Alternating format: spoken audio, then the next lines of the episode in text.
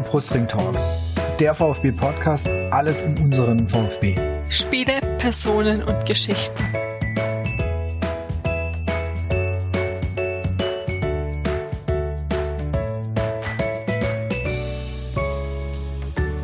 Willkommen zur 20. Ausgabe des Brustring Talks. Ähm, wir haben den 21. Spieltag hinter uns gebracht. Der VfB hat am Wochenende wieder gewonnen. Heute ist Sonntag, wir nehmen heute mal etwas früher auf. Mein Name ist Martin. Und mein Name ist Jasmin. Zu Gast haben wir heute Frederik Paulus, ähm, Twitter at Paul geht. Herzlich willkommen dir und stell dich doch einfach mal kurz vor, wer du bist und wo du im Internet zu finden bist. Ja, äh, vielen Dank für die Einladung erstmal. Genau, mein Name ist Frederik Paulus. Ähm, ich werde von Freunden eigentlich nur Paul genannt, daher kommt auch der Twitter-Name. Das hat sich so mit der Zeit aus dem äh, Nachnamen abgeleitet. Genau, ich bin vor allem bei Twitter unterwegs unter eben diesem Namen Paul Geht.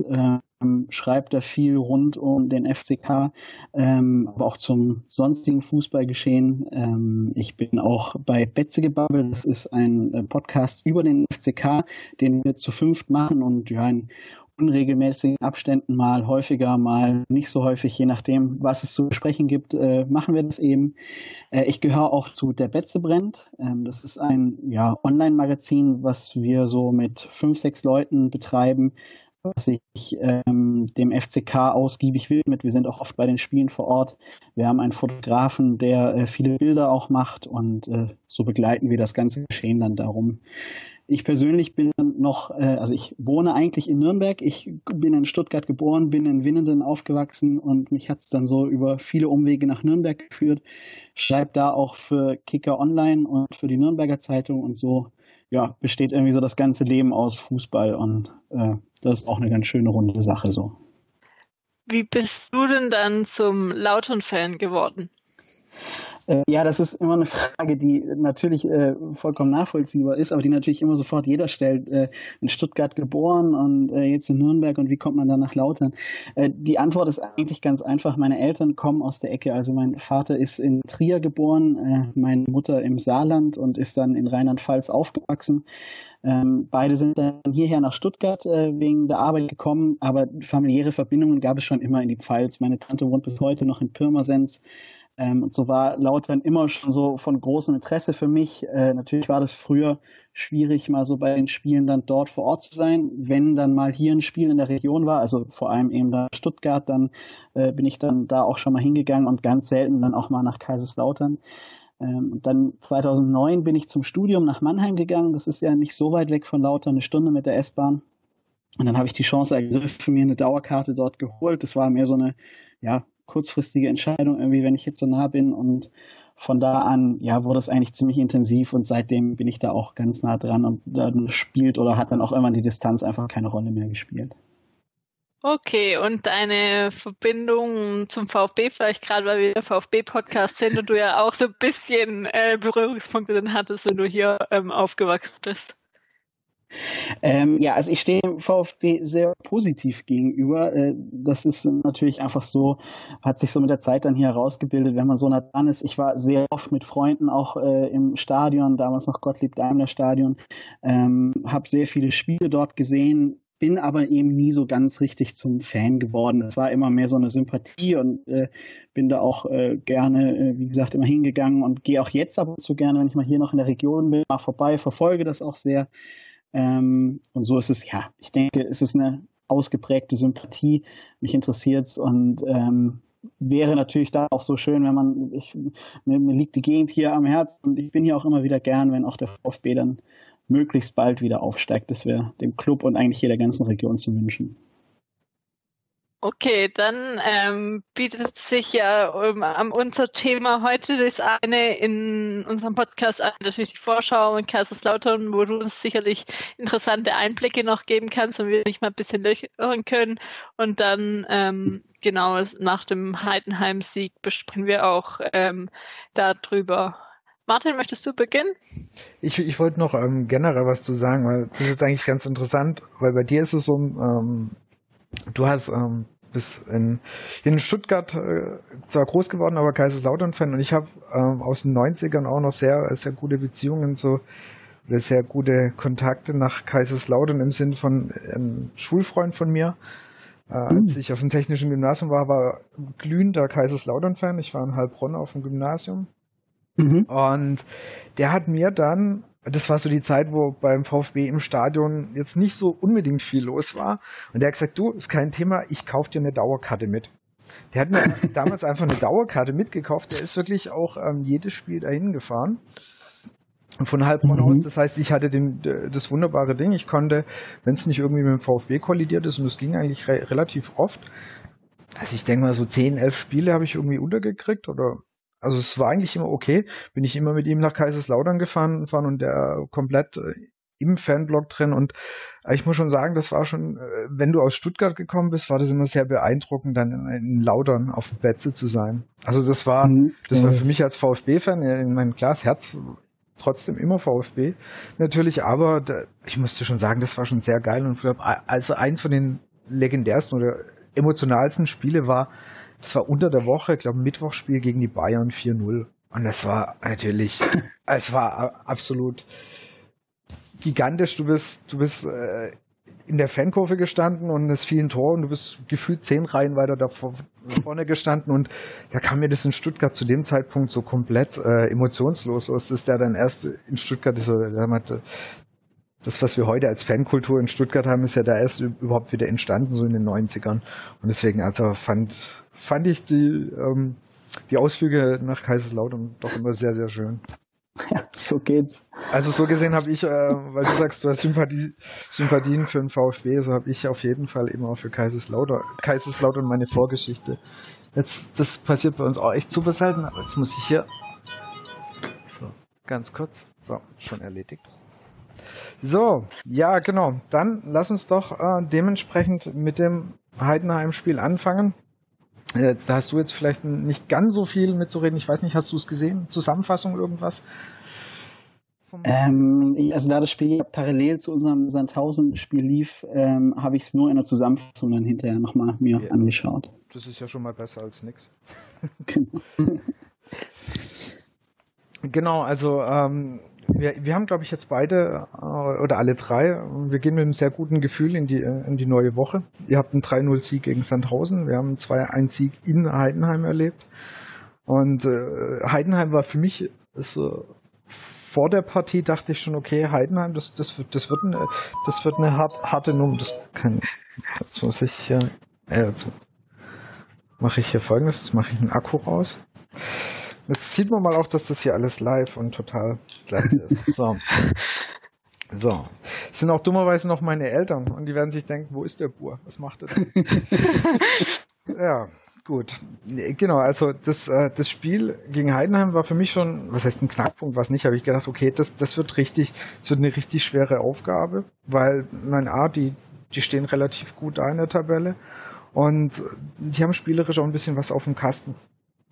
Und ähm, es war dann, dass es dann so spannend wird und eigentlich so ein doch wirklich sehr äh, mitnehmendes Spiel hätte ich nicht gedacht. Also ein bisschen mehr Ruhe, ein bisschen, bisschen entspannter hätte es am Ende sein dürfen, ein bisschen weniger Aufregung, aber am Ende den Sieg in Folge hätte ich zu Ende der Rückrunde, äh, der Hinrunde wirklich nicht gedacht, dass wir mit vier Siegen starten. Und es war in dem Spiel zum ersten Mal was oder etwas, was mich total, was mir total gut gefallen hat. Das war die, der Kampf von der Mannschaft. Vor allem auch so in, in, in, in der zweiten Halbzeit dann, als man am Ende sich, als die Heidenheimer nochmal gekommen sind und man sich da wirklich komplett reingeworfen hat und, und wirklich dagegen gefeitet hat. Das waren so die Sachen, die ich äh, in der Hinrunde echt stark vermisst habe, die bei uns einfach gefehlt haben. Und das war, das fand ich echt stark, wie der, die komplette Mannschaft sich eben die letzten Minuten, die letzte Viertelstunde, 20 Minuten dagegen Heidenheim reingeschmissen hat und das Ding einfach noch äh, verteidigt hat. Das fand ich bockstark. Und das war, war mit für mich das Positivste neben dem, äh, neben dem Sieg an sich. Ja, also ging mir ähnlich. Also gerade das, was wir in der letzten Saison ja meistens eigentlich in jeder Episode besprochen hatten, war die Mentalität der Mannschaft und dass sie sich da eben nicht reingehangen haben äh, machen sie das inzwischen einfach. Es war ja nervenaufreibendes Spiel, auch nochmal gerade im Ende des Spiels nochmal mit den drei Situationen, wo ähm, wer hat gerettet? Einmal ähm, Langerack, wo den Ball dann an Latte Pfosten ging und auch noch die anderen beiden Male. Ja, aber es war einfach am Ende dann doch beeindruckend, dass man das gewonnen hat und dass sie das auch ähm, so sehen, äh, dass die Mannschaft auch sieht, dass man sowas dann auch gewinnen kann über die Arbeit und es nicht so schön Spielereispiel war, wie äh, wir es auch schon in der Vergangenheit hatten, wo es Anführungszeichen relativ einfach war. Wobei schön gespielt haben sie in der ersten Halbzeit eigentlich schon, fand ich. Das sah schon echt gut aus, großteils. Da war so ein bisschen wieder die, die ähm, mangelnde Chancenverwertung, die man ihnen so ein bisschen angreifen kann. Also wenn was ist, was man ihnen in den letzten Wochen angreifen kann, ist, dass sie einfach echt gute Chancen auslassen. Siehe Mané, also das, das, das Ding muss er machen. Ich weiß nicht, das war vermutlich auch in der Zusammenfassung zu sehen, wo das Tor eigentlich leer war und äh, er dann noch schafft, das Ding vorbeizuschießen. Ja, ähm, das war, da stand schon 1-0 für den genau. VfB. Ne? Das genau. war, ja, ja, das ist bitter. Ähm, ich kann mich erinnern, wir hatten vor zwei Jahren mal eine ganz ähnliche Situation in Kaiserslautern mit Philipp ähm, Hoffmann, der jetzt inzwischen in England spielt. Der hat auch es geschafft, irgendwie das Ding so aus einem Meter über das Tor noch zu prügeln. Äh, ja, ich meine, da weiß ich nicht, ich frage mich dann immer, was passiert in so einem Moment, aber wahrscheinlich kann man das nicht nachvollziehen, ähm, ob da irgendwie die Gedanken schon beim Jubel sind, ich weiß es nicht. Äh, aber sieht halt in jedem Fall total blöd aus und ähm, wäre halt dann auch richtig bitter geworden, wenn sich das hinten raus noch gerecht hätte. Und insofern ging es ja dann noch äh, einigermaßen gut aus, aber trotzdem natürlich normalerweise muss so ein Ding dann drin sein und steht es 2-0. Und ich glaube, gerade in Heidenheim, ähm, die einfach zu Hause immer wieder mit ganz viel Schwung und Wucht kommen, wäre das dann eigentlich schon ein ganz, ganz großer Schritt dann gewesen, um das Ding schon zu entscheiden oder zumindest ein bisschen äh, in ruhigere Bahnen zu lenken. Ja. Ich kann mich erinnern, Lautern hatte dort auch mal 1-0 geführt ähm, und ist dann völlig aus dem Tritt gekommen, hätte durch Jean Zimmer, äh, der Name sagt euch ja wahrscheinlich jetzt auch was, ja. äh, hätte, hätte das reguläre 2 zu 0 erzielt, der Ball war hinter der Linie, hat man, in, also es ging ganz schnell, kaum gesehen, wurde geklärt und am Ende ging es eben noch mit 1 zu 3 verloren und es war klar, wäre dieses zweite Tor gefallen, dann wäre auch dieses typische Heidenheimer Spiel, den Ball eben möglichst schnell irgendwie nach vorne zu bringen und dann nachrücken und dann direkt vorne zu attackieren, hätte sich das ein bisschen aufgelöst. Äh, und ja, so kann es dann eben gehen. Für euch ist es gut ausgegangen, für uns ging es damals nicht gut aus. Und ja, also was dann auch noch neben der zwar jetzt vielleicht nicht ganz perfekten Chancenverwertung aufgefallen ist, was, was mir jetzt ähm, über das Spiel hinweg aufgefallen ist und auch so in letzter Zeit, was sagen wir, ich weiß jetzt nicht, ob, ob man sagen kann, so die letzten Jahre nicht, nicht unbedingt stärker verfolgt worden ist beim VfB, ist, dass wieder aus der Ferne geschossen wird. Dass man versucht, ähm, nicht nur alles in Strafraum reinzutragen und, sondern dass man einfach auch mal von der Strafraumgrenze ähm, schießt. Es war ja nicht nur das, das wunderbare, sehr, sehr schöne 2 zu 1, was so gefallen ist. Da waren ja viele Schüsse dabei, ähm, aus einer gewissen Distanz und das ist eine Sache, finde ich, die hat sich auch verändert, dass man da eher mal versucht, wieder von weiter weg ähm, zu schießen. Cricket hatte noch eine gute Chance. Ähm, da waren noch einfach ein, zwei andere Schüsse dabei aus der Ferne. Und das ist was, was ich auch positiv finde, dass ähm, sich da diesbezüglich etwas wieder geändert hat. Ich weiß nicht, ob es die Jahre davor war. Wir haben nicht die Leute, die das können, wobei ich das gar nicht glaube eigentlich, sondern dass es jetzt eher vielleicht auch der ja, ich weiß nicht, Mut ist oder auch das Vertrauen wieder, dass sowas funktionieren könnte, weil ich glaube, dafür brauchst du auch ein gewisses Vertrauen, dass du es einfach aus 20, paar 20 Meter einfach mal probierst. Und das ist, ähm, finde ich, positiv und ist dieses Mal ja auch direkt belohnt worden. Wobei aber Wolf ja gerade gesagt hat äh, zum Präkalitor, dass es eigentlich äh, nicht geplant war, ganz so früh zu schießen, sondern einfach äh, vielleicht auch ähm, gezielt mit Prekalo, dass er äh, nicht, dass er mehr noch Richtung Tor läuft und dann erst ab zieht. Ähm, ja, ähm, hat dann geklappt, ähm, recht gut. Ähm, hätte manch anderer Spieler aber auch ähm, drüber oder daneben sonst wohin gezimmert. Also, der, dass das da noch reingegangen ist, ja, also ich habe mir das Tor am nächsten Morgen auch nochmal angeschaut, ist wirklich sehr schön zum Anschauen und hätte ich hätte nicht gedacht, dass es eins zu eins ähm, noch getoppt werden kann vom Anschauungswert.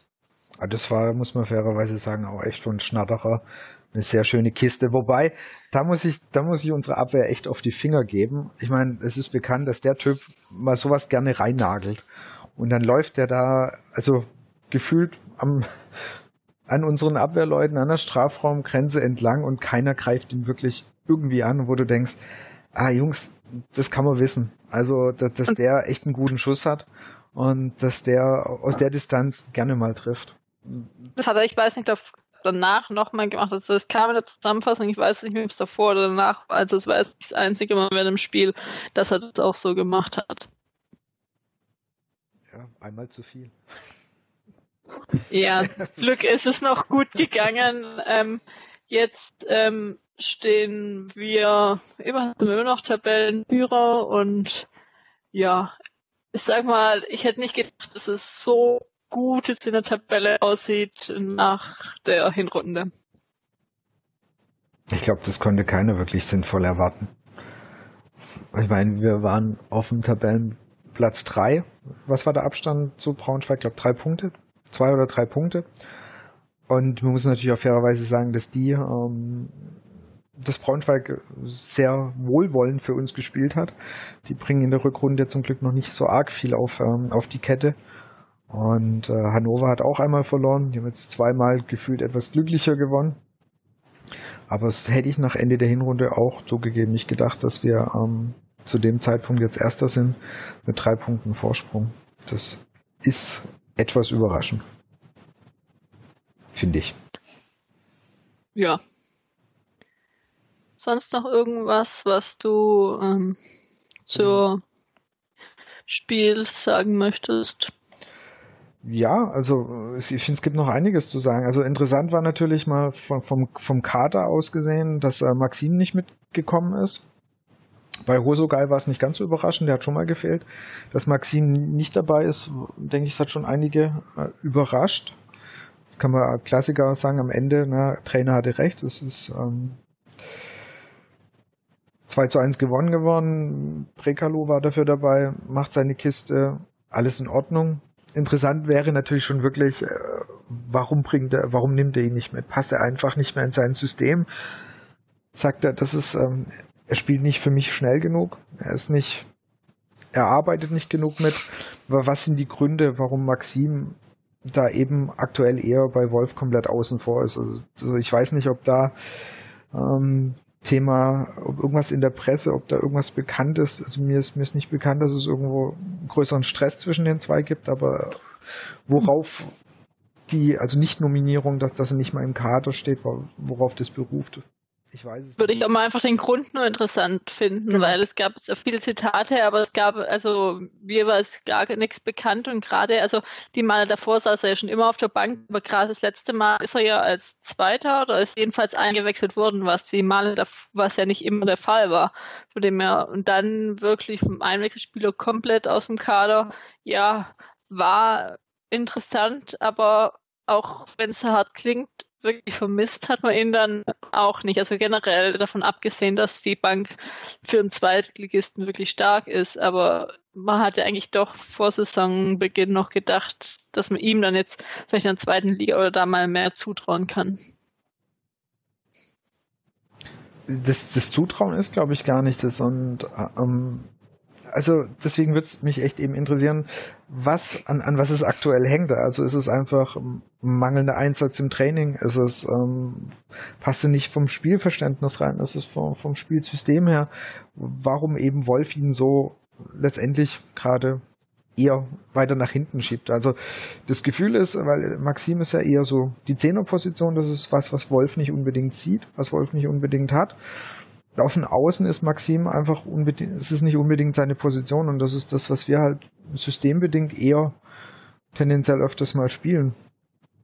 Und, und dann passt Maxim einfach nicht unbedingt rein. Ich glaube, das, das dürfte so mit der Hauptgrund sein. Weil laut Aussage vom, vom Philipp, also ja gerade aus dem äh, damals beim Trainingslager, als wir da den Podcast aufgenommen haben, hat sich Maxim ja reingehängt, hat er im, im Trainingslager wohl gut gearbeitet, sich reingehängt. Also daran kann es eben nicht gelegen sein. Ja. Irgendwas Werden wir jetzt wohl auch nicht lösen können. Nee, ich, ich wollte jetzt gerade ja. nur fragen, ob da irgendwie kickerseitig irgendwas bekannt ist. Also. nee, also. ich, ich, ich ähm, Nee, nee, ist richtig. Äh, nee, also ich kann, weiß auch nichts genaues. Ich ähm, beobachte das. Äh, ich bin jetzt natürlich nicht so nah am VfB dran. Dafür, der VfB ist ja dann doch trotz momentaner Zweitliga-Zugehörigkeit so ein großer Verein, dass er auch ähm, wirklich mit einem Kicker-Redakteur oder einem Kicker-Reporter wirklich ausgiebig begleitet wird, der Georges äh, Musidis. Mhm. Ähm, der äh, da ja auch wirklich, ich weiß nicht, der Name sagt euch wahrscheinlich was, ja, der ja. äh, viel vor Ort ist, äh, der wäre wahrscheinlich da jetzt der richtigere Ansprechpartner als ich. Ähm, mich hat es auch ein bisschen gewundert, ähm, aber das ist jetzt wirklich so meine distanzierte Sicht. Also äh, das ist jetzt so Beobachtungen. Ich denke, er ist ein ziemlich guter Fußballer und das hat er ja auch schon öfter unter Beweis gestellt. Äh, umso erstaunlicher, wenn es dann gerade ja, gerade dann bei solchen Spielen, wo es dann vielleicht auch mal, ich meine, jetzt man braucht ja nur die zwei Tore anschauen, sich dann mal über individuelle Klasse entscheidet, dass so einer dann nicht mal im Kader steht. Aber äh, im Detail weiß ich da auch nichts genaueres oder was da dahinter stecken könnte. Ja, genau, das ist e-, eben das, was, was ich bei Maxim zwar auch denke. Man, er ist eindeutig wohl gerade kein Kandidat für die, um, ähm, für die Startelf, aber er hat eben diese individuelle Klasse, wenn es mal am Ende raus eng wird, also das heißt, wenn es irgendwo 1-1 steht oder du vielleicht auch mal im Rückstand hinterherläufst, dass er mit einer Einzelaktion, das hat er nun mal schon echt öfters bewiesen, dass er entweder einen guten Assist macht oder dass er sein äh, selber ein Tor schießt. Und er hat trotz seinen echt äh, recht geringen Einsatzzeiten, er hat zwei Tore gemacht und fünf Vorlagen gemacht. Also das ist für die Quote, wie viel er denn wirklich von Anfang an spielt, finde ich, ist es nämlich ist es auch noch vernünftig. Also so nach dem Motto, naja, der hat ja diese Saison noch nichts gebracht und es ist kein Wunder, dass er nicht spielt. Also so einfach kann man sich dann eben nicht machen, aber ähm, wie Jasmin schon gesagt hat, wir werden es wir heute Abend nicht gelöst bekommen, aber vielleicht kommt es irgendwann auch mal noch Stück, Stück für Stück dann raus, was da, ob da irgendwas vorgefallen ist oder ob es wirklich rein aktuell, was das äh, Optimalste wäre, unser Kader ist so stark, ist rein sportlicher Natur. Und das Schöne an Wolf ist letztendlich, es könnte gut sein, dass er gegen Kaiserslautern natürlich wieder dabei ist, weil, weil er sagt, okay, gegen Kaiserslautern erwarte ich ein anderes Spiel. Muss ich vielleicht anders, äh, anders agieren. Und dann, wenn wir jetzt nicht mehr viel zu heiden haben, haben können wir eigentlich schon mal, wo wir jetzt gerade schon im Übergang sind, ähm, auf das nächste Spiel gegen Kaiserslautern vorausschauen. Oder Jasmin? Ja, okay. von mir aus gerne. Ähm, nur noch, zu, ja, genau. Also Kaiserslautern jetzt auch momentan seit drei Spielen unbesiegt. Und ähm, wo wir das letzte Mal gegen Kaiserslautern gespielt haben, war ja für uns noch relativ ähm, aufregende Situation gerade. Da war es gerade Luhukai ähm, gegangen worden, selbst gegangen und ähm, haben dann in, ähm, auf dem Betzenberg gespielt. Also ich war selbst im Stadion, auch mein erstes Mal erst dort und ja, ähm, war mit auch mit den Anzahl an VfB-Fans sehr beeindruckend und auch, ich denke, bis heute ein sehr wichtiger Sieg, weil wir eben auch ähm, unter dem äh, zu, ähm, Interimstrainer dann doch das Spiel ähm, gewonnen haben und ja, dann auch ähm, die zwei Spiele unter ihm und dann bis Wolf gekommen ist. Genau, vor fünf, mit ungefähr, glaube ich, was hieß es, 15.000 damals mitgereisten aus Stuttgart. 15.000 irgendwie so, ja. Ja, da stand Kaiserslautern, glaube ich, komplett fast am Ende, oder? War der zu dem Zeitpunkt, war der sehr, sehr weit hinten. Also ich weiß nicht, ob es ganz letzte war, aber es war, war sehr weit. Also es war auf jeden Fall ähm, ziemlich ja, ziemlich mies. Es sah schlecht aus. Die Woche vorher gab es das 0 zu 2 in Sandhausen. Ähm, Lautern war bis dato noch sieglos. Ähm, hatte, wenn ich mich jetzt recht erinnere, nur zwei Punkte nach einem 1-1 in Würzburg, nach einem 0-0 gegen Düsseldorf auf dem Konto. Und ähm, ich erinnere mich noch gut, diese, die Stimmung vor dem Stuttgart-Spiel war, die kommen jetzt, das wird ein richtiger Härtetest. Normalerweise könnte man sagen, so ein Spiel kann man auch verlieren, aber angesichts eben von einem ziemlich miesen Saisonstart, Lautern war auch noch im DFB-Pokal in Halle ziemlich äh, dämlich gescheitert, ähm, war das eigentlich schon so, ja, man könnte es eigentlich fast sagen, so eine Art Schlüsselspiel. Ähm, zum Glück, muss man damals sagen, war es eine englische Woche, die dann anstand, denn, denn nur ein paar Tage später kam dann ein ganz, ganz wichtiger 13-0 Heimsieg gegen Dresden. Und so hat sich das dann erstmal alles wieder ein bisschen entspannt. Ähm, aber dieses, dieses 0 zu 1 gegen Stuttgart war insofern bitter, weil Lauter nicht viel mehr machen konnte. So hatte ich es einfach noch in Erinnerung, als erstmal hinten stabil zu stehen. Das hat eine Halbzeit gut geklappt. Aber man hatte so richtig gemerkt, mit jeder Minute, die das Spiel jetzt weiterläuft, wird, wird das immer enger und es rollte ein Angriff vom VfB und noch einer.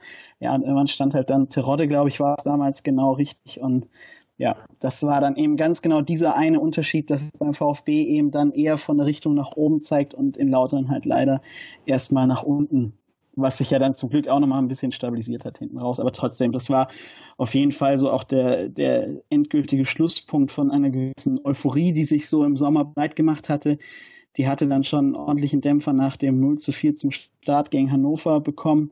Dann eben dieses Pokal aus in Halle. Ja, und dann äh, war eigentlich endgültig klar, Lauter hat ein ganz großes Problem, was man eigentlich erst gar nicht so gesehen hatte. Und jetzt in der Rückrunde haben wir, treffen wir auf eine komplett andere Mannschaft, finde ich. Also, ihr kommt jetzt mit, mit drei Siegen im Rücken.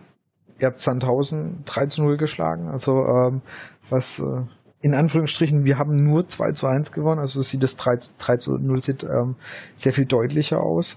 Das heißt, ähm, ihr kommt mit einem sehr guten Lauf nach Stuttgart. Und ich denke, das wird auch, also es wird definitiv eine andere Begegnung wie vor, vor einem guten halben Jahr. Äh, ja, wenn ich, wenn ich dich kurz berichtigen darf, weil ja. in Düsseldorf war es nur ein 1-1. Also äh, es waren keine drei Siege, aber es waren drei Spiele, die wir jetzt nicht verloren haben. Okay, sorry. Ähm, Düsseldorf, ja, ja, wegen mir können wir das auch als drei Siege einfach stehen lassen. Ähm, ja, Düsseldorf hätte man auch gewinnen können, aber das ist äh, die momentane lautere äh, Situation oder auch Saison ist einfach so, dass es da dann noch nicht reicht. Aber ja, der Lauf ist gerade sehr gut und ähm, dieses Spiel gegen Sandhausen war auch in vielerlei Hinsicht mal wieder ein wichtiges Spiel. Ähm, weil es waren eigentlich die ersten 20 Minuten überhaupt nicht gut. Ähm, es lief wenig zusammen. Wir hatten noch ein bisschen Verletzungspech vorher. Ähm, Patrick Ziegler, der im defensiven Mittelfeld spielt, war krank, musste ersetzt werden. Ähm, und so hat er eine neue Doppelsechs mit Marlon Frey, der aus Leverkusen ausgeliehen ist, und Christoph Moritz gespielt. Ähm, wir hatten Suhr zwar wieder zurück, der vom Afrika Cup kam, aber das war eben auch eine Frage, wie fit ist der? Und so war alles so ein bisschen, ja, einige Fragezeichen, ist man in dieses Spiel gegangen. Äh, in Lautern spiegelt sich die ganze Situation oder diese ganze, das ganze Dilemma der letzten Jahre, was sich aufgebaut hat, leider extrem gerade auf den Tribünen. Äh, es waren, ich glaube, noch nicht mal ganz 19.000 Zuschauer im Stadion. Äh, das heißt, in dieser riesen WM-Arena, es war auch ein ziemlich trostloses Bild.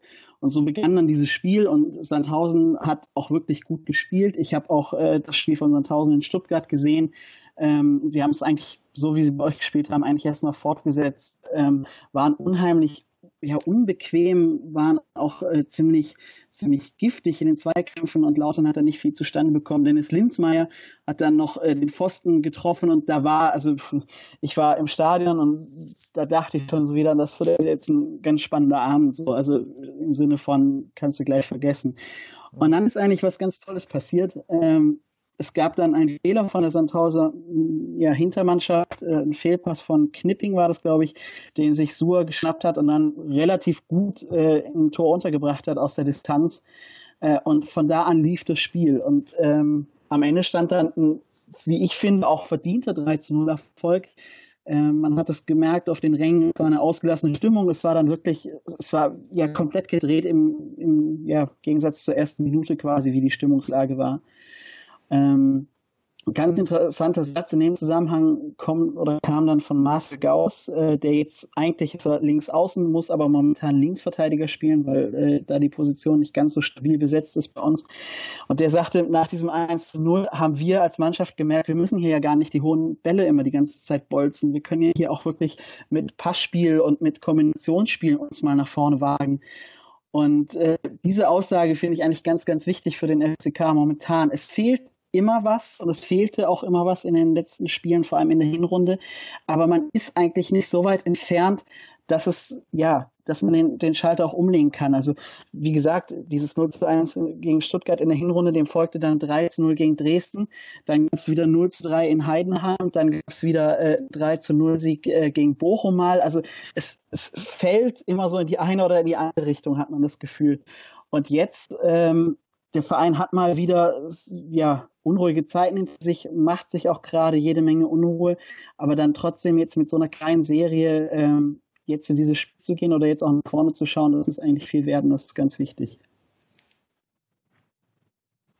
Was mich, ähm, weil du auch das Thema Unruhe angesprochen hast, bei euch war ja vor allem in der Winterpause einiges los. Und so das Drama, was wir zu Anfang der Saison hatten mit äh, Rücktritt von einem Trainer, das ähm, gab es ja bei euch in der, in der Winterpause.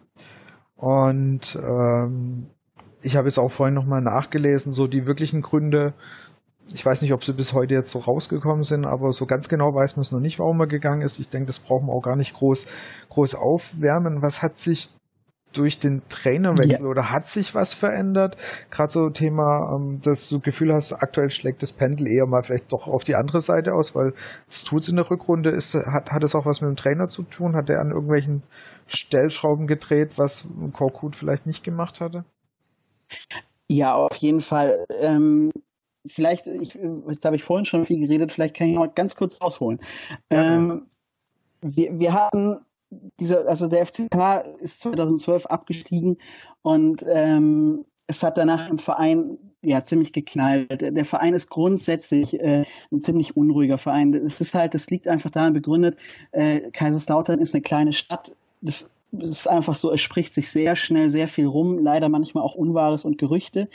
Ähm, vor allem aber Kaiserslautern baut ja wie jeder Traditionsverein, aber mir kommt es immer so vor, in Lauter noch sehr viel mehr auf seine Geschichte. Und das heißt, die Geschichte ist geprägt von Persönlichkeiten und von Personen, die einfach rund um diesen Verein auch immer wieder auftauchen und ja, entweder mal durch Interviews, durch Stellungnahmen oder eben auch wirklich durch ja, irgendwie, indem sie Druck aufbauen auf den Aufsichtsrat oder wie auch immer versuchen, Einfluss zu nehmen. Und 2012 hätte das beinahe Stefan Kunz damals den Job gekostet. Der Verein ist äh, ja ziemlich schlecht abgestiegen, hatte eine Serie von, ich weiß, ich glaube 20 Spielen ohne Sieg. Also es hat eigentlich überall gebrannt. Und es ist dann Kunz gelungen, damals im Verein zu bleiben als Vorstandsvorsitzender und tatsächlich ein Jahr später gab es ja dann diese Relegation gegen Hoffenheim, in der man dann letztlich auch deutlich und noch völlig verdient nicht aufgestiegen ist. Ähm, aber das hat natürlich einen ziemlichen Knacks gegeben, weil ja, äh, ich meine, in Stuttgart bespricht man das sicher auch und in Lautern ist es natürlich angesichts der finanziellen Situation nochmal ein viel größeres Thema. Jedes Jahr in der zweiten Liga kostet und es wird eben immer schwieriger, dann auch wirklich wieder diesen Turnaround zu schaffen und aufzusteigen. Und so hat sich der Druck über Jahre eigentlich dann aufgebaut und hat sich dann im Sommer 2015 ziemlich heftig geladen. Damals war der Verein wieder ganz nah dran. Äh, vorletzter Spieltag in Aue hätte man einfach nur gewinnen können und wäre dann auf dem zweiten Platz gewesen, hätte dann nur noch das Heimspiel gegen Ingolstadt, die dann sowieso schon aufgestiegen waren, gewinnen müssen und wäre aufgestiegen. Und man hat es einfach in Aue, die dann auch abgestiegen sind, nicht geschafft, über 0 zu 0 hinauszukommen. Und dieser, dieser Moment war eigentlich so das Ende dieser dieser Kunstära eigentlich. Es hat dann noch mal ein bisschen länger gedauert, bis er dann auch wirklich gegangen ist. Aber äh, für ganz viele im Verein war, war diese Saison, dieser Ausgang 2015 ähm, ja ein Bruch, weil man ist 2012 abgestiegen. Es gab dann noch mal drei Anläufe und man war so nah dran. Irgendwas hat da bei der Mannschaft nicht mehr funktioniert. Auf jeden Fall hat es Ende nicht geklappt. Das ging dann so, dass man in die Saison gegangen ist mit den üblichen, wir äh, stellen hier alles auf den Prüfstand und auch wenn das jetzt uns wieder viel Geld kosten wird, wir greifen in der nächsten Saison ein. Ähm, aber damals war Costa Trainer und es ist eigentlich klar, der hat keine Zukunft mehr. Der Kredit war da komplett verspielt Und es hatte dann äh, auch nicht mehr lange gedauert, nach einem 0 zu 3 gegen Nürnberg dann in der Folgesaison musste Costa Runjaic gehen. Dann hatte der Finanzvorstand, der sehr umstritten war, Fritz Grünewald, seinen Abschied bekannt gegeben. Dann gab es äh, eine sehr heftige Jahreshauptversammlung. Dann äh, hatten sich die Mehrheitsverhältnisse im Aufsichtsrat gewandelt. Und keinen Monat später hat dann auch Stefan Kunz seinen Abschied bekannt gegeben. Und so war die letzte Saison eine Übergangssaison, weil alle haben gesagt, wir haben jetzt keinen Trainer mehr. Also es 20 Trainer ist angesprungen. Wir haben eigentlich keinen funktionsfähigen Aufstand mehr. Äh, die Mannschaft ist eigentlich auf dem Absprung. Ganz viele Leistungsträger waren gegangen. Dominik Heinz nach Köln, wie Orban zu Leipzig. Ähm, Chris Löwe, Linksverteidiger, ist nach England gegangen. Ja, und so gab es dann diesen Umbruch. Äh, und man hat dann die letzte Saison eben als ein Umbruchjahr verkauft und äh, hat im Sommer 2016 auch den Schlussstrich gezogen hat, Konrad fünf Stück dann äh, vor die Tür gesetzt, äh, hat einen Sportdirektor verpflichtet, hat Taifun Korkut als Trainer verpflichtet. Es war auf einmal eine wahnsinnige Aufbruchstimmung wieder. Äh, es geht ganz schnell in Lautern. Wir hatten einen neuen Vorstand. Ähm, es wurden ja Image-Videos gedreht. Es wurde äh, der Hashtag zusammen Lautern ausgerufen. Also es war wirklich eine, es war unglaublich. Also der Verein, der noch vor einem Jahr eigentlich völlig kaputt war, hat, hat er sich wieder neu aufgestellt. Und dann kam eben dieser Saisonauftakt, der schon ziemlich in die Hose ging. Äh, Taifun Korkut wirkte dann auch ganz schnell angegriffen, hat es geschafft, die beste Defensive beim FCK aufzubauen, aber trotzdem hinten raus hat es dann einfach nicht mehr funktioniert und er hat dann auch seinen Rücktritt bekannt gegeben. Warum auch immer. Also das ist auch bis heute, ähm, ich war am Freitag erst wieder im Stadion und natürlich kommt das Thema immer noch. Es ist nicht klar. Genau.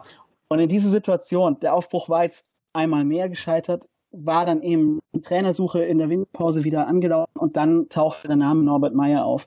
Und für ganz viele steht Norbert Meyer, ich weiß nicht, wie es euch geht, für Erfahrung, für äh, ja, eine gewisse Kauzigkeit, aber sowas kann ja auch nicht verkehrt sein, für ein bisschen abgebrüht sein. Ähm, der hatte sich dann am 3. Januar vorgestellt und hatte das sehr, ja, sehr locker, sehr jovial, jovial, jovial umgebracht, äh, hatte da auch äh, so die üblichen kleinen Sprüche drauf. Aber man hatte auf einmal so ein Gefühl äh, von, da ist ein Trainer, der mit ganz, ganz viel Erfahrung kommt, der nach diesem Trainer ähm, ja versuchen, Konrad Fünfstück, Costa Runjaic, Taifun Korkut, die ja alle irgendwie nicht die Erfahrung von der zweiten Liga hatten, der bringt da jetzt wirklich mal so ein, so ein sattes Päckchen von 500 Zweitligaspielen als Trainer oder vielleicht sind es nur 400, auf jeden Fall eine ganze Menge mit. Und ich glaube, das ist schon mal nicht zu unterschätzen. Der federt sehr viel ab, äh, macht das auch jetzt vor der Pressekonferenz, vor dem Spiel von Sandhausen, hat er äh, ja den SWR ein bisschen abgewatscht, dem Kicker auch mal äh, einem mitgegeben, äh, so äh, sagte wörtlich zu dem Kicker-Redakteur, man soll jetzt hier bitte nicht anfangen, Druck auf, aufzubauen, in welcher Formation er zu spielen hat. Und ich glaube, das bringt ganz viel. Also der, ähm, er, er muss da sich nicht mehr beweisen, er hat die Erfahrung, er muss da jetzt auch nicht irgendwie noch in den Medien sein Spiel machen. Und das, glaube ich, nimmt sehr viel Druck von der Mannschaft erstmal weg, weil da ist einer, der äh, alles auf sich zieht und das aber auch verarbeiten kann fußballerisch weiß ich jetzt nicht so genau, ob er jetzt den FCK über die nächsten Jahre weiterentwickelt und nach vorne bringt. Aber ich glaube, momentan ist er wirklich der richtige Mann äh, am richtigen Ort. Also er hat diese Mannschaft, die dann doch irgendwo ein bisschen verunsichert war, auch nach dieser Hinrunde ähm, aufgebaut, hat ihnen erstmal das Fundament gelassen. Das war ganz wichtig. Ähm, die Defensive stand ja immer gut und hat jetzt und hoffentlich wird sich das dann auch fortsetzen gegen Sandhausen eben auch es geschafft, die Offensive besser aufzustellen. Also es sind schon so ein paar Merkmale zu erkennen. Korkut war dann doch noch in manchen Experimenten eben, hat er sich verfangen und Meyer lässt da eigentlich einen sehr, sehr klaren Fußball nach vorne spielen, äh, über die Außen, äh, lässt auch mal eben einfach den Befreiungsschlag zu und das tut auf jeden Fall, glaube ich, der ganzen Mannschaft momentan sehr gut. Ja, so ein bisschen, also komplett aus seiner Erzählung habe ich schon so ein paar Parallelen auch zum VfB gefunden. Gerade die Euphorie ähm, aufleben lassen. Das hatten wir ja gefühlt jeden Sommer mit jedem neuen Trainer, äh, bis er dann irgendwann geflogen ist. Und Hashtags haben wir auch am laufenden Band äh, neu da erfunden. Musste auch, da musste ich auch sehr lachen. Ich, ich weiß nicht woher, aber das kenne ich verdammt. ja, das gehört offenbar zum Repertoire in jedem Verein. Wenn es mal nicht so gut naja. läuft, ja. Genau, wenn es mal nicht gut läuft, lass uns einen Hashtag machen, der wird, der wird uns retten, auf jeden Fall. Hat bei uns ja auch ein paar Mal funktioniert. ja, der hat irgendwie, ich glaube, zwei oder drei Saison hat es funktioniert. Beim vierten Mal ging es halt dann in die Hose. Ja. Und als es noch keine Hashtags gab, hat man halt Charts mit niemals zweite Liga. Da gab es, glaube sogar, gab, da gab es auch schon Hashtags, aber äh, ich kann mich noch an diese, also an diese Abstiegssaison, äh, nicht Abstiegssaison, ähm, 2001, äh, also wo man auch diese, wo Mackert uns dann kurz am Ende gerettet hat, da gab es dann so, ähm, so Aufkleber halt damals noch auf den Autos hinten drauf. Irgendwie Stuttgart darf nicht absteigen oder wir müssen erstklassig bleiben. da hat man sich halt noch aufs Auto geklebt und halt nicht über irgendwelche sozialen Medien verteilt, aber ähm, ja, ja, sehr, also erstmal vielen Dank für deine, deine Ausführungen äh, zu Kaiserslautern. Ich erkenne bei, bei manchen Sachen so, so, bei uns ist es zwar nicht ganz so chaotisch, aber also obwohl, äh, vielleicht, wenn man die letzten Jahre zurückblickt, äh, es ist äh, vielleicht war es doch bei uns auch sehr chaotisch über die Jahre hinweg. Jetzt hat man aktuell mal das Gefühl, es ist ein bisschen Ruhe reingekommen. Bei uns ist es zwar ein nicht erfahrener Trainer, vielleicht aber dafür der erfahrenere Sportmanager, also Sportdirektor, der jetzt ein bisschen die Ruhe reinbringt. Und äh, aktuell hat man eben auch bei uns das Gefühl, das, das tut den gerade, also das tut der Mannschaft gut und das passt gerade. Wir hatten ja davor lustigerweise den erfahrenen Zweitligatrainer mit Lukai, der bei uns überhaupt nicht funktioniert hat. Und ähm, vielleicht ist es aber genau bei Kaiserslautern ist es genau andersrum. Das heißt, ihr braucht jetzt den Erfahrenen und genau, man, dass er zweite Liga kann, das ist definitiv klar. Er hat auch schon mhm. oft genug bewiesen. Ich glaube, bei Darmstadt hatte irgendwie, das war einfach, das hat nicht gepasst.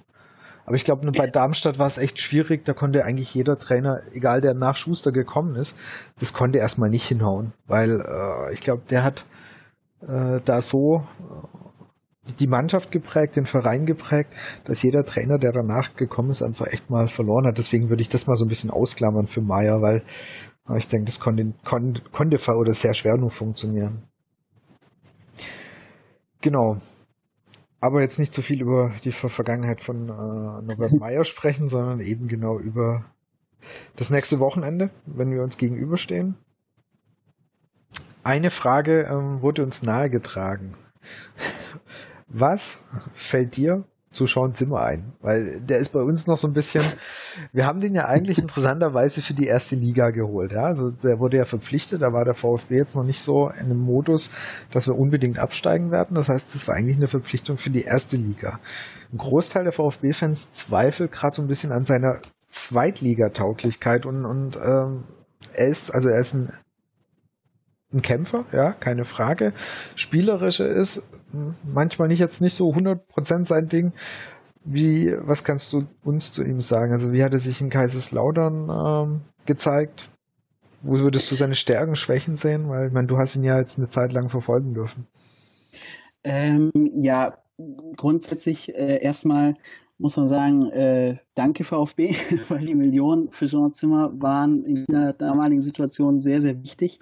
Ähm, das hatte auch dem ganzen Verein viel Planungssicherheit gegeben, weil eben äh, der Transfer schon so frühzeitig feststand. Ähm, allerdings muss man sagen, so wichtig das finanziell war, dieser Transfer, ähm, emotional ist das ihm, glaube ich, als Spieler, aber auch äh, dem Publikum sehr schwer gefallen, weil er ein absoluter Publikumsliebling war in Kaiserslautern. Ähm, es ist auch so, also es ist immer so eine abgedroschene Floskel, aber er ist auch wirklich so einer, der aus der Kurve kam, also der auch eine sehr große Nähe zu den ähm, ja, Fangruppierungen, auch zu den organisierten Fangruppierungen äh, beim FCK hatte. Und das hat man einfach immer total gespürt. Äh, Gerade in dieser Saison, in der es dann nicht ganz rund lief, diese Saison nach dem Sommer 2015, äh, war er dann auch so einer, der ja gerade das eben an den Tag gelegt hat, was man auch gebraucht hat, nämlich viel Kampf, Leidenschaft äh, und einfach eine wahnsinnig große Identifikation auch mit dem Club. Ähm, das hat sich komischerweise nie so in Aussagen oder Interviews gespiegelt, sondern eben vor allem äh, die Art und Weise, wie er gespielt hat, wie er auch nach dem Spiel vor die Kurve gegangen ist. Ähm, auch seine Torjubel hat er schon das ein oder andere Mal auch bei uns dann getroffen. Ähm, das hat sich da einfach total gespiegelt und das war auch irgendwie so für das Publikum einfach sehr wichtig, da so einen zu haben. Der kommt von uns, der ist einer von uns äh, und der hilft hier irgendwie noch den ganzen Jahren irgendwie zusammenzuhalten spielerisch oder fußballerisch ähm, war er, glaube ich, nie jetzt die, die, ganz große, ja, das ganz große Talent. Ähm, er ist wahnsinnig schnell. Äh, das war bei uns ein absoluter Konterspieler. Ich erinnere mich an ein Heimspiel unter Konrad Fünfstück.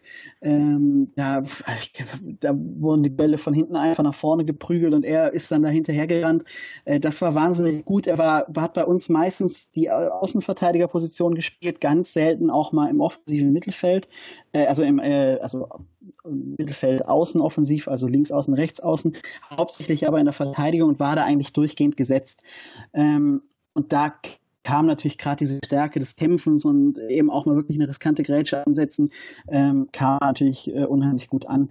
So eine ganz große Paradeszene ist immer äh, im äh, Heimspiel gegen Leipzig, als er ähm, Yusuf Paulsen ähm, gefault hatte oder ihn nicht gefault hatte, sondern ihm fair den Ball weggegrätscht hatte und Paulsen ging zu Boden und er hat sich dann über ihn gebeugt und dann wirklich da noch äh, ein paar Worte mitgegeben und ich meine, er war einfach oder er ist einfach eineinhalb Köpfe kleiner als er. Und das war eine Szene, da ist, äh, da ist das Stadion halb explodiert. Das war halt natürlich dann so ein, ja, äh, er stellt sich für uns Leipzig in den Weg und so weiter und so fort. Da wurde natürlich dann auch sehr viel interpretiert. Ähm, als der Wechsel feststand, ähm, hat man ihm das bei uns auch gar nicht übel genommen. Das war irgendwie klar so einer, der immer so ein bisschen in der Riege gesehen wurde, Heinz, Orban und Zimmer. Der wird auch gehen und äh, wir brauchen leider halt auch das Geld und dann kommt das eben so. Äh, durchgehend war eigentlich der Tenor cool, dass er zum VfB geht, weil irgendwie, äh, so ist mein Eindruck in Lautern, doch auch der VfB, ähm, ja, jetzt ich will nicht sagen mit Sympathie, aber eben doch eigentlich so als ein recht anständiger Verein auch so das Drumherum wahrgenommen wird. Und äh, nachdem Orban ja nach Leipzig gegangen ist, war das dann so, der, Or äh, der, der Zimmer geht eben nach Stuttgart zu einem vernünftigen Verein. Als dann sich abzeichnete, dass der VfB abstieg, hat man dann auch Zimmer immer mal wieder so, meinte man zumindest angemerkt, dass er ein bisschen nervös wurde, ein bisschen auch nervös gespielt hat. War vielleicht auch ein bisschen zu viel der Interpretation. Ähm, aber ja, letztlich war dann sein letztes Spiel. Er hat sich mit Tränen vor der Kurve verabschiedet und das ist dann auch. Aber äh, was wir sehr vermissen, ist dieser Kampf, dieser Wille und natürlich auch seine Schnelligkeit. Also das ist äh, keine Frage. Unsere Außenverteidiger haben genau das halt leider gerade nicht. Ja, weil du jetzt gerade vorhin gesagt hast, VfB, FCK, da gibt's, also es gibt ja eine, diverse Fangruppierungen, die da eine, eine, eine, enge Bande haben. Also die zwei mhm. Fanwelten sind sich nicht so ganz fremd. Genau. Da, genau. da ist ja, deswegen dachte ich, genau, gerade ein Wechsel zum VfB ist dann, ist dann deutlich besser, wenn man zu Leipzig oder Frankfurt wechseln würde. Was, was jetzt bei euch jetzt nicht so gut ankommen würde. Exakt. Ja, also er ist äh, auch immer mal wieder in Lautern, heißt es. Ähm, und also Dominik Kein zum Beispiel äh, schaut auch sehr häufig in Lautern vorbei und auch Sean Zimmer. Ähm, man verfolgt auch eigentlich, also ich auch natürlich aus Interesse, auch so allgemein Fußballinteresse, aber auch in Lautern äh, ist eigentlich noch oft das Gespräch über Jean Zimmer und man registriert schon, dass er beim VfB äh, keineswegs so eingeschlagen ist, wie man sich das ihm vielleicht gewünscht hätte. Oder wenn man halt im Vergleich dann Dominik Heinz und Willi Orban heranzieht, wie die das dann geschafft haben. Ich weiß nicht, ist das bei euch nicht auch so, dass eben die Rechtsverteidigerposition, wo er jetzt dann häufig bei uns gespielt hat, auch mit, ähm, ist die nicht bei euch auch doppelt oder dreifach sogar besetzt? Er hat auf jeden Fall, ja, also es ist auf jeden Fall so, dass er, dass er Konkurrenz hat.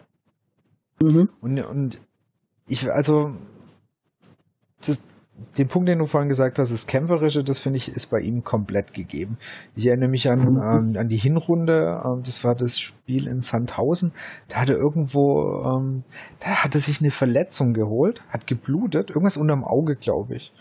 Ah, und, und, und ähm, das war noch unter Lukai und so, ja, nach dem Motto, komm, du wirst ausgewechselt und er, er so vom Platz, nee, nee, geht schon, das ist alles in Ordnung. so nach dem Motto, ey, komm, scheiß drauf, das ist nur ein kleiner Kratzer, ich kann weiterspielen. Und, und das ist, äh, das ist bei ihm total gegeben. Wie gesagt, spielerisch konnte er bei uns einfach, ich weiß nicht, ob es am Anfang lief es nicht so gut, da war er, äh, unter Luca ja dann noch ähm, öfters gespielt oder da lief es nicht so gut. Vielleicht ist es dann, man, du kommst neu in eine Mannschaft, äh, neuen Verein, dann läuft es nicht so, dann kriegst du vielleicht auch nicht so die Sicherheit. Wäre nachvollziehbar und also ich würde ihn auf jeden Fall auch noch nicht abschreiben, weil gerade so dieses, äh, dieses, das, äh, seine Einstellung, ist das, was, was du halt echt auf jeden Fall auch gerade in der zweiten Liga sehr, sehr stark brauchst, diesen Kampfwillen. Und deswegen denke ich, äh, ich, oder ich hoffe noch, dass er auf jeden Fall seine, seine Chancen bekommt. Es, es wäre sehr schade, wenn nicht. Also, rein aus meiner Sicht. Aber wie gesagt, das war eben so eine Frage, die aufkam. Ja. Du wolltest gerade noch was sagen? Ja, sorry. Kein, nee, kein Thema.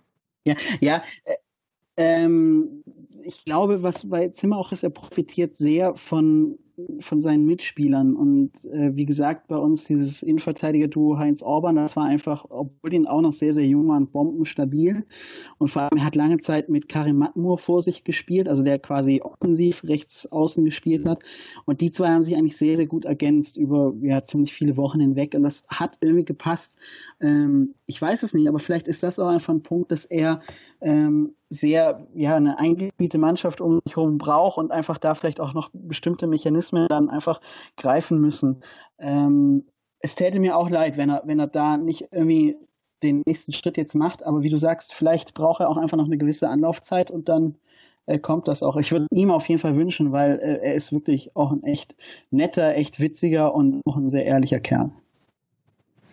Also wir haben, wir haben ihn ganz kurz, es gibt ähm, beim VfB, das heißt VfB Kabinenfest, da haben wir ganz kurz mit ihm gesprochen und also ich fand auch, der war generell die ganze Mannschaft, muss man, muss man zwar sagen, aber er war da auch einer, der war absolut, hast Gefühl, der ist auf dem Boden, ist ein ganz, ganz bodenständiger Kerl und ja, also ich hoffe auch noch, dass er, dass er wirklich ähm, seine Chancen, Chancen bekommt.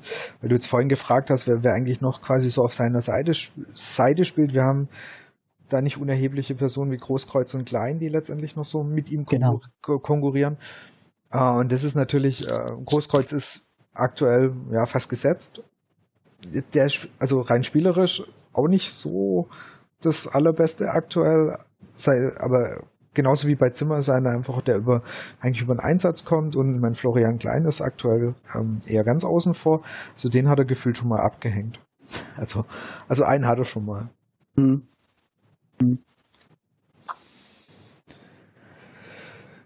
Genau. Ähm, beim, bei euch spielen ja auch ein, zwei ehemalige vom VfB, die sich ja vor allem äh, Philipp Mene, spricht man den mhm. so aus, gell? Ja, doch. Ähm, der macht also, sich, ja, ja, macht, ja, ja, ja. Der macht sich ja ganz gut und spielt ja vor allem konsequent durch. Wie macht er sich bei euch? Äh, ja, ja, ja. Also ich habe äh, lustigerweise ihn äh, in der letzten Saison noch beim VfB 2 öfter mal verfolgt, weil ich für einen Kicker äh, viel die dritte Liga im Blick hatte und äh, ich meine, VfB 2 ist zwar abgestiegen äh, und auch nicht gerade jetzt noch mit äh, Glanzleistungen am Ende, aber da war er zumindest immer so ein Name, den man auf dem Zettel hatte und ähm, ja, umso, umso netter, sage ich jetzt mal, fand ich dass er dann auch mit Lautern in Verbindung gebracht wurde, weil er einfach ein Name ist, der mir schon mal was gesagt hat. Äh, für viele war der Transfer allerdings ähm, ja, ein bisschen schwierig, erstmal in Lautern zu verkraften, weil wir, wir geben den einen Außenverteidiger äh, Jean Zimmer zum VfB ab und holen den äh, Rechtsverteidiger vom VfB 2, der gerade in die Regionalliga abgestiegen ist. Das war, äh, hört sich blöd an, aber war wirklich für einige in Lautern so ein bisschen schwer daran, äh, das zu verarbeiten oder das äh, zu akzeptieren. Ähm, es war auch so, dass er eigentlich ähm, erstmal nur das Backup sein sollte für die rechte Verteidigerseite, weil man hatte noch Menso Mutza aus äh, Freiburg geholt, äh, der sich dann allerdings, äh, ja, der wurde erst relativ spät in der Sommertransferperiode geholt und hat sich dann auch am Knie ziemlich schwer verletzt, hat noch kein einziges Spiel für den FCK gemacht. Und so war Wene, der eigentlich schon die ersten Spieltage äh, dann gesetzt war, auch Folge gesetzt. Wurde am Anfang bei uns sehr, sehr kritisch gesehen. Hatte auch einige, ja, so typische, typische Fehler drin, stand mal völlig falsch, hat ein paar Abspielfehler gemacht. Äh, das sah alles am Anfang nicht ganz so gut, nicht ganz so stabil aus. Ähm, aber man muss sagen, der ist einer, ja, ich glaube, man kann vielleicht so sagen, der Gewinner der Hinrunde, hat sich unter Korkut unheimlich gesteigert im Saisonverlauf, ist bei uns jetzt gesetzt. Man muss natürlich auch sagen, aus Mangel an Alternativen erstmal, macht das aber auch richtig, richtig gut. Also der ist äh, defensiv inzwischen wirklich eine Bank, ist auch der, der bei uns, glaube ich, äh, durchweg am meisten eingesetzt wurde. Äh, taucht auch immer mal wieder offensiv auf. Ich erinnere mich äh, an das Spiel gegen Würzburg. Da hat er eigentlich so die Schlussdrangphase, als dann das 1 zu 0 erzogen wurde, hat er eigentlich eingeläutet mit einem ziemlich coolen Solo, äh, hat dann das kurze Eck verfehlt. Ähm, also der macht richtig Spaß und ähm, ja, da ist auch so die Hoffnung, dass sich der noch ein bisschen steigert und auf jeden Fall mindestens erstmal auf dem Level bleibt. Also das war echt ein sehr, sehr guter Transfer. Okay, und dann gibt es noch einen zweiten Ex-VfBler, der bei euch spielt, André Weiß. Also vielleicht auch für die VfB-Fans, die ihn nicht unbedingt auf dem Schirm haben, der 2011 bis 13 beim VfB gespielt, ähm, war ein, zwei Mal auch im Kader, wenn ähm, Zittler verletzt als zweiter Torhüter und hat beim VfB zwei ähm, Stammtorhüter dann gespielt, als Leno recht kurzfristig ja mal dann nach Leverkusen gewechselt ist zum Beginn der Saison. Ähm, der hat jetzt bei euch die ersten vier Spieltage gemacht, war dann rot gesperrt und dann ähm, auf der Bank. Ähm, lag das jetzt wirklich nur eine Rotsperre oder ähm, war der, wie war der zufrieden mit ihm bei den ersten vier Spielen dann? Ähm, ja, man muss dazu sagen, Lautern hat ja grundsätzlich eine ähm, gute und auch äh, stabile Torhüterausbildung. Das liegt vor allem an Gary Ehrmann, der das seit Jahren macht und auch seit Jahrzehnten im Verein ist, eine absolute Vereinslegende, ähm, der eben auch ganz viel verkörpert, was man eben in Lautern auch immer gerne sehen will. Äh, der ist seit Jahren, macht der ja seine Torhüterausbildung und hat da wirklich jede Menge gute Keeper vorgebracht. Also von Tim Wiese, der zu seiner Zeit, zu seiner aktiven Zeit ja nur auch wirklich gut war, Roman Weidenfeller, ähm, ja, bis jetzt eben dann zuletzt Marius Müller, der dann bei uns gesetzt war, der dann aber relativ kurzfristig und auch relativ überraschend nach Leipzig gegangen ist. Und dann kam eben André Weiß vom FSV Frankfurt. Und ich weiß nicht, woran es liegt, aber es ist irgendwie so, Torhüter, die auf Profi-Ebene zum FCK wechseln, haben es irgendwie schwer. Also es, in Lautern etablieren sich Stammkeeper fast immer nur die, die Jugendmannschaften oder zumindest in der zweiten Mannschaft schon eine Zeit lang gespielt haben.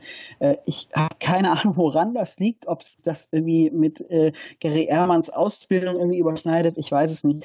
Auf jeden Fall, er kam, hat bei uns die ersten vier Spiele jetzt nicht unbedingt schlecht gespielt, war aber vielleicht auch einfach ein Opfer dieses äh, ja, miesen Saisonbeginns. Er ist in Sandhausen mit Rot vom Platz geflogen, hat sich danach auch in Interviews ziemlich ja, unglücklich geäußert. Er hatte da Handspiel, also Ball mit der Hand gespielt außerhalb vom Strafraum und sagte äh, danach, äh, ja, das ist halt ein typischer Torhüterreflex. Und das war eben, Lautern hatte 2-0 in Sandhausen verloren, es stand alles auf der Kippe. Und dann so ein lapidarer Satz, das war natürlich, ja, war dann halt ganz bitter. Ja, und äh, dann kam Julian Poddersbeck, äh, der äh, von Burghausen in die FCK-Jugend kam der hat dann gegen Stuttgart dann sein erstes Spiel gemacht, wirkte aber wirklich souverän. Der kauft sich auch total souverän und routiniert nach außen. Äh, hat so diese, also er ist in Altötting geboren, hat so diese typische, diesen Dialekt und äh, was eigentlich gar nicht so gut in die Pfalz passt, aber wirkt halt dann doch irgendwie ganz gut. Und ich glaube, André Weiß hatte da einfach wirklich Pech, ist zur falschen Zeit vom Platz geflogen, hatte dann Pech, dass Julian Pollersbeck da auch gut macht und ähm, ja, so ist das dann eben gekommen. Ja, es ist auch nicht das erste Mal in Torhütergeschichte allgemein. Wenn ich, wenn ich vielleicht noch sagen kann, nee. ähm, es ist auch absolut überhaupt keine Diskussion mehr in Lautern. Also Julian Pollersberg ist absolut gesetzt und ähm, ja. Ja, genau. Also das ist ist äh, keine, also André Weiß sitzt immer auf der Bank, aber da gibt es eigentlich, also Torhüterposition überhaupt keine Diskussion. Okay, dann kommen wir doch jetzt mal nochmal zum Spiel ähm, am Sonntag. Was erwartest du denn für ein Spiel? Ähm, hm. Ich glaube, es wird äh, sich sehr viel, jetzt nicht nur wegen der Sandhausen-Erfahrung äh, vom FCK, sondern allgemein wird sich sehr viel in den Anfangsminuten entscheiden. Wenn Lauten schafft, das Selbstbewusstsein jetzt ein bisschen mitzunehmen, ähm, dann glaube ich, kann der FCK Stuttgart ärgern. Ähm, wenn allerdings ja, Stuttgart relativ schnell in Führung geht oder äh, von Anfang an eben auch wirklich mit dem Stadion im Rücken, was äh, in Lautern absolut, äh, ja, was mal absolut beeindruckt äh, verfolgt, was da bei euch passiert. Ähm, das ist keine Frage, wie viele auch bei euch im Stadion sind. Wenn das eben ganz schnell kippt auf die VfB-Seite, dann haben wir wieder dieses Spielchen, glaube ich, könnte es ziemlich bitter für einen FCK werden. Ähm, wenn es aber irgendwie gelingt, das Spiel möglichst lange offen zu halten. Und Lautern hat, ich weiß nicht, von äh, jetzt 21 Saisonspielen, ich glaube 16 oder 15 Mal in der Halbzeit äh, stand es noch 0 zu 0, also relativ oft schon 0 zu 0 gespielt äh, zur Halbzeit. Dann sehe ich eine kleine Chance von FCK. Das hängt allerdings dann an vor allem dem Mittelfeld ab. Also wir haben ein sehr, sehr erfahrenes Mittelfeld eigentlich, von dem man sich sehr viel erwartet hätte. Wir haben da Daniel Halfer, wir haben Christoph Moritz, wir haben Patrick Ziegler, wir haben äh, Sultan Stieber, der allerdings jetzt auch krank war und verletzt war. Äh, wir haben Sebastian Kerk. Die haben zusammen, ich glaube, ja, fast 400 äh, Erst- und Zweitligaspiele, als, also bringen die an Erfahrung mit. Die kommen irgendwie nur ganz schwer ins Rollen, aber wenn das gelingt, gerade jetzt mit Jacques Sour, der unheimlich gut in Form ist nach dem Afrika-Cup-Sieg, dann könnte das vielleicht ein kleiner Trumpf sein. Also, was mir vorhin Hoffnung gemacht hat, ist du gerade gesagt hast, die ersten 20 Minuten oder so waren jetzt nicht so gut bei euch. Dann dachte ich, geil, weil das ist ja genau die Zeit, äh, wir haben ja wirklich in, in äh, die letzten Spiele oder sehr lang eigentlich, seit Wolf da ist, machen wir gerade in den ersten 20 Minuten ähm, relativ oft ein Tor. Also ich glaube mit, mit mhm. genau mehrere. Mit, mit Ausnahme der, der zwei Spiele, die wir total verkackt haben, machen wir eigentlich sonst immer eigentlich in diesen ersten 20 Minuten die Tore. Und das heißt, das wäre dann, das wäre jetzt unser unser Bonusfaktor, wenn wir, wenn wir die Zeit nutzen können. Also vorausgesetzt, ihr braucht wieder eine Weile, um ins Spiel zu finden. Oder ich, ich denke, das ist jetzt aus Sicht von Kaiserslautern ist es die Gefahr, dass ähm, genau das passieren würde, was jetzt unser Vorteil wäre. Ja, also wir trotz dieses erfahrenen Mittelfelds hat man eben doch noch eine relativ junge Mannschaft in Lautern. Äh, und ich glaube, die, da hängt dann auch ganz viel so, das, wie, dieses Zitat vorhin von Marcel Gauss, der jetzt auch nicht mehr der allerjüngste ist, aber eben dieses, das Tor hat uns gezeigt, wir müssen nicht immer die hohen Bälle schlagen. Ich glaube, das ist wirklich wichtig und das, da geht ganz viel über den Kopf. Äh, ich bin sehr gespannt auch auf, auf Norbert Meyer. Das ist jetzt so quasi die erste richtige Bewährungsprobe dann auch für ihn. Hannover war das erste Spiel. Das war zwar auch schon äh, ein relativ starker Gegner. Da hat Lautern aber sehr, sehr gut gemacht, äh, trotz, obwohl sie dann nur zu eins verloren haben.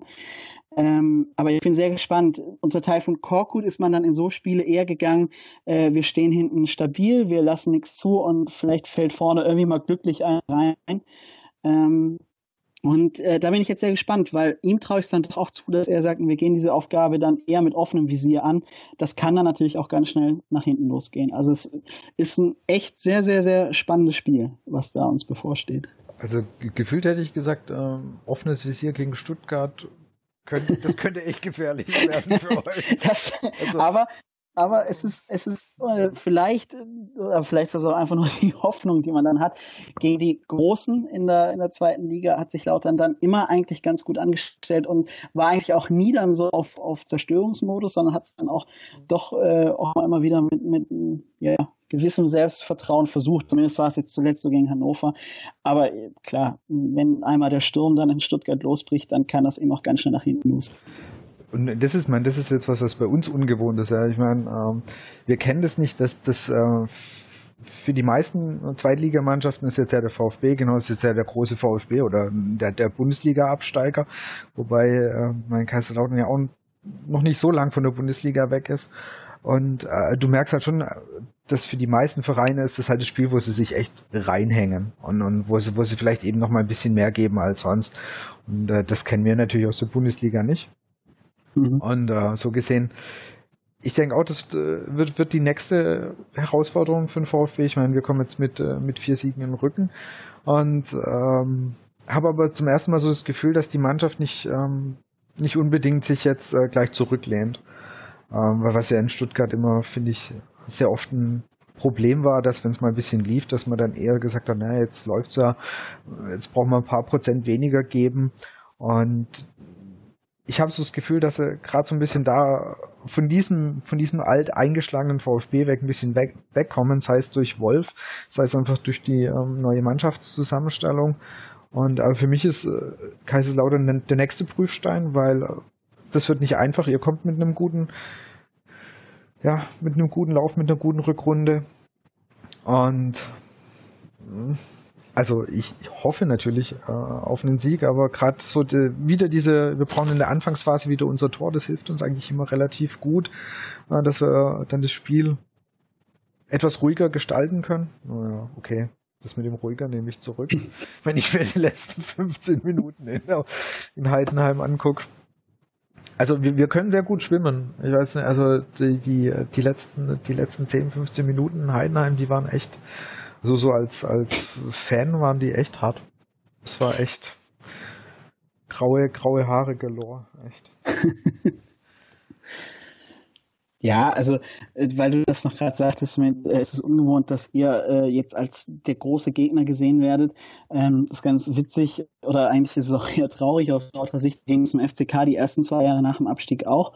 Äh, und das hat sich jetzt, also vor allem durch die letzte Saison, durch die äh, aktuelle Saison echt gewandelt. Und das ist ein ganz komisches Gefühl, sich damals zurechtzufinden. Äh, auch wenn der Name ja zumindest bildet man sich das ein und hofft, dass auch ja immer noch viel ausstrahlt. Es ist halt einfach gerade nicht die bärenstarke Mannschaft. Und ähm, ja, das ist, ist auch für Lautern jetzt ungewohnt, zumindest im Umfeld, für die Mannschaft wahrscheinlich weniger, aber zumindest im Umfeld äh, nach Stuttgart zu fahren, in dem Gedanken, wir sind da jetzt nicht unbedingt mehr auf, auf Augenhöhe. Äh, es gibt auch noch den Effekt, äh, noch ganz kurz kann ich euch erzählen, in Lautern haben einige jetzt gesagt, sie fahren nach Stuttgart. Wer weiß, wann wir da das nächste Mal wieder hinkommen. Und das ist halt schon, da schluckt man dann mal. Ja, also für mich ist Kaiserslautern ja also einfach halt, äh, ich meine, ich verfolge relativ aufmerksam seit irgendwie ja, 80ern, mit 80ern Fußball und da war für mich Kaiserslautern natürlich auch immer eine Bundesligamannschaft gewesen, ohne Frage. Und ähm, Kaiserslautern ist so dieses, äh, dieses Beispiel, wo man sagt, hey, das, was du auch zu Anfang vom Podcast gesagt hast, ähm, ein Jahr zweite Liga schaffst du, ein zweites Jahr und, und mit jedem, mit jeder Jahr mehr Zugehörigkeit wird es halt schwieriger. Und äh, mhm. am Anfang hast du jetzt noch einfach die, du kannst versuchen, die Mannschaft zusammenhalten. Du hast eben vielleicht noch das etwas höhere Budget im Gegensatz zu den Zweitligavereinen, die schon länger da sind. Aber ähm, wie du es gerade aufgeführt hast, wenn du dann zwei, drei Jahre da drin bist, dann ähm, dann bist du irgendwann ein normaler Zweitligist und äh, das gilt also aus unserer Sicht natürlich zu vermeiden, weil ähm, so gern ich gegen Kaiserslautern spiele oder so gern ich auch auf dem Bett bin, ich, ich würde es lieber wieder in der ersten Liga machen. Das heißt, äh, ich, ich fände es dann schön, wenn ihr hoffentlich dann irgendwann mal wieder nachkommt, aber ähm, da, deswegen kann ich die Aussage so gesehen verstehen, aber ich hoffe, dass, dass wir uns dann mal irgendwann wieder in einem Podcast sprechen, aber dann sagen, hey cool, erste Liga, auch schön hier. Ja, das da äh, stimme ich gerne zu. aber ich, äh, gefühlt, gefühlt braucht ihr da auch echt ähm, noch ein, zwei Jahre, bis, bis, bis die Mannschaft oder bis der Verein einfach auch wieder zur Ruhe kommt. Mhm. Weil das, äh, ich meine, das kriegt man ja von, von außen wirklich mit. Du hast ja vorhin viel angesprochen mit, mit, mit Stefan Kunst. Es ging ja dann am Ende ja auch sehr im Streit auseinander und mit Schuldzuweisungen. Das war ja dann auch alles nicht mehr, nicht mehr so schön und äh, dass da einfach auch wieder bei euch ein bisschen Ruhe einkehrt. Ja, es wird halt, wie, wie, du sagst, schwierig. Lautern braucht Geld. Ihr habt die Diskussion mit der Ausgliederung, glaube ich, ja. jetzt schon echt seit Jahren. Die kommt immer häufiger und immer heftiger in Lautern noch auf, weil einfach das alles nicht mehr so zu stemmen ist. Äh, und da wird noch viel, viel Arbeit abseits des Rasens noch nötig sein, bis man auch wieder da wettbewerbsfähig ist. Dann würde ich mal am Ende sagen, wagen wir mal uns, äh, wagen wir mal, wagen wir uns mal an die Tipps. Was ist dein Tipp? Mein Tipp ist ja, das, ich, ich gebe ein hoffnungsvolles, äh, oder ich hoffe auf ein hoffnungsvolles 2 zu 2. Ähm, ich glaube, damit könnte man aus lauter Sicht absolut zufrieden sein. Ähm, ja, ich glaube, der Punkt wäre wär absolut okay für Lauter. Ich tippe auf 2 zu 0 von VfB. Und du, Martin? Ich denke, es wird eine, eine sehr knappe Angelegenheit wie die letzten zwei Spiele auch. Ich hoffe auf ein ein erneutes, nicht nervenschonendes 2 zu 1. Da war ich noch gerade so in der Waage. 2 zu 0, 2 zu 0 war das der erste weibliche Intuitionstipp und dann eigentlich so äh, eher mit Hirn noch so 2-1. Von dem her, ja, irgendwie so. Hoff, wir hoffen jedenfalls nur auf einen Sieg. Würde ich mal sagen. Ja, also klar. Hoffen auf jeden Fall. Schauen wir mal, was draus wird. Okay, dann kommen wir jetzt noch am Ende zum Brustring Talk Fragebogen, wo wir jede, in jeder Episode dem Gast am Ende die gleichen Fragen stellen.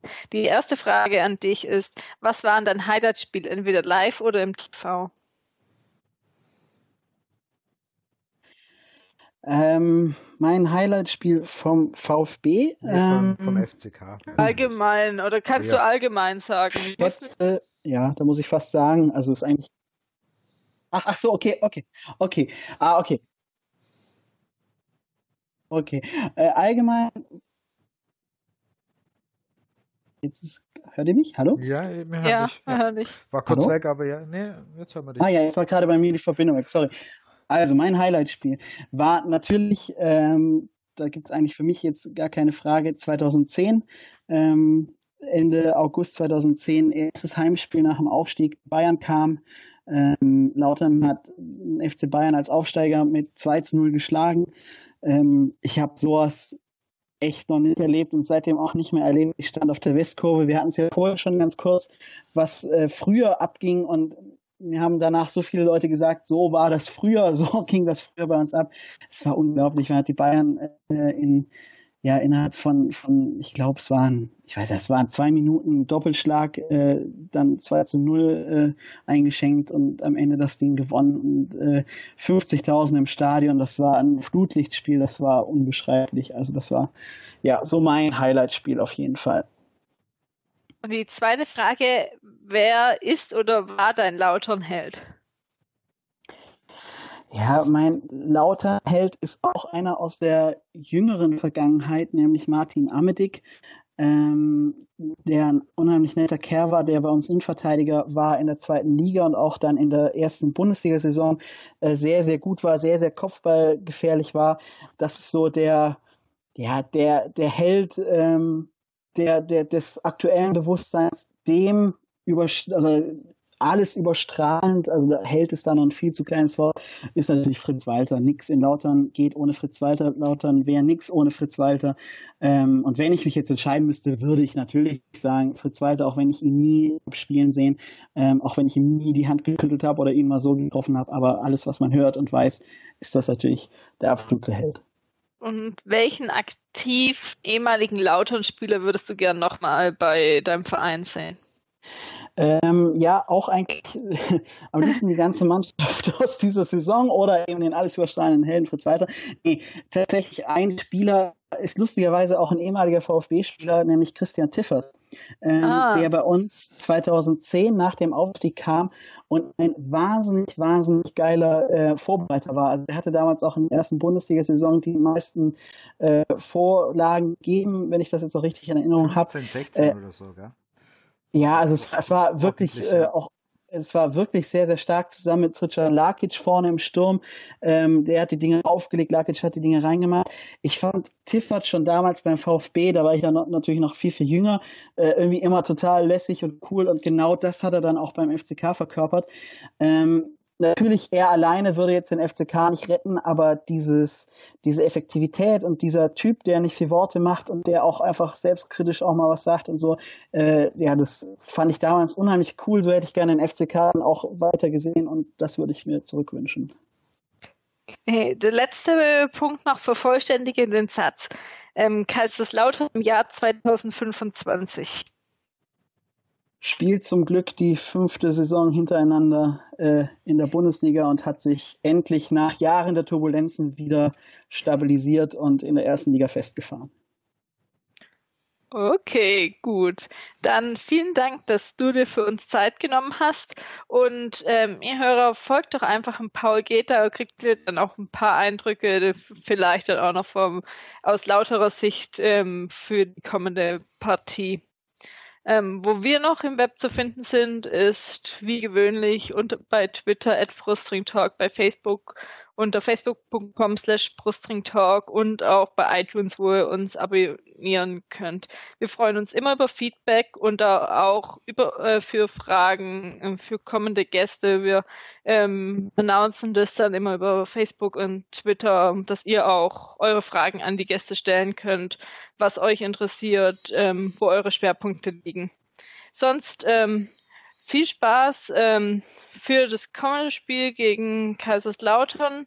Und ja, das war's von mir. Vielen Dank euch beiden und bis bald. Tschüss. Schönen Abend euch. Ciao. Ich danke euch. Ciao.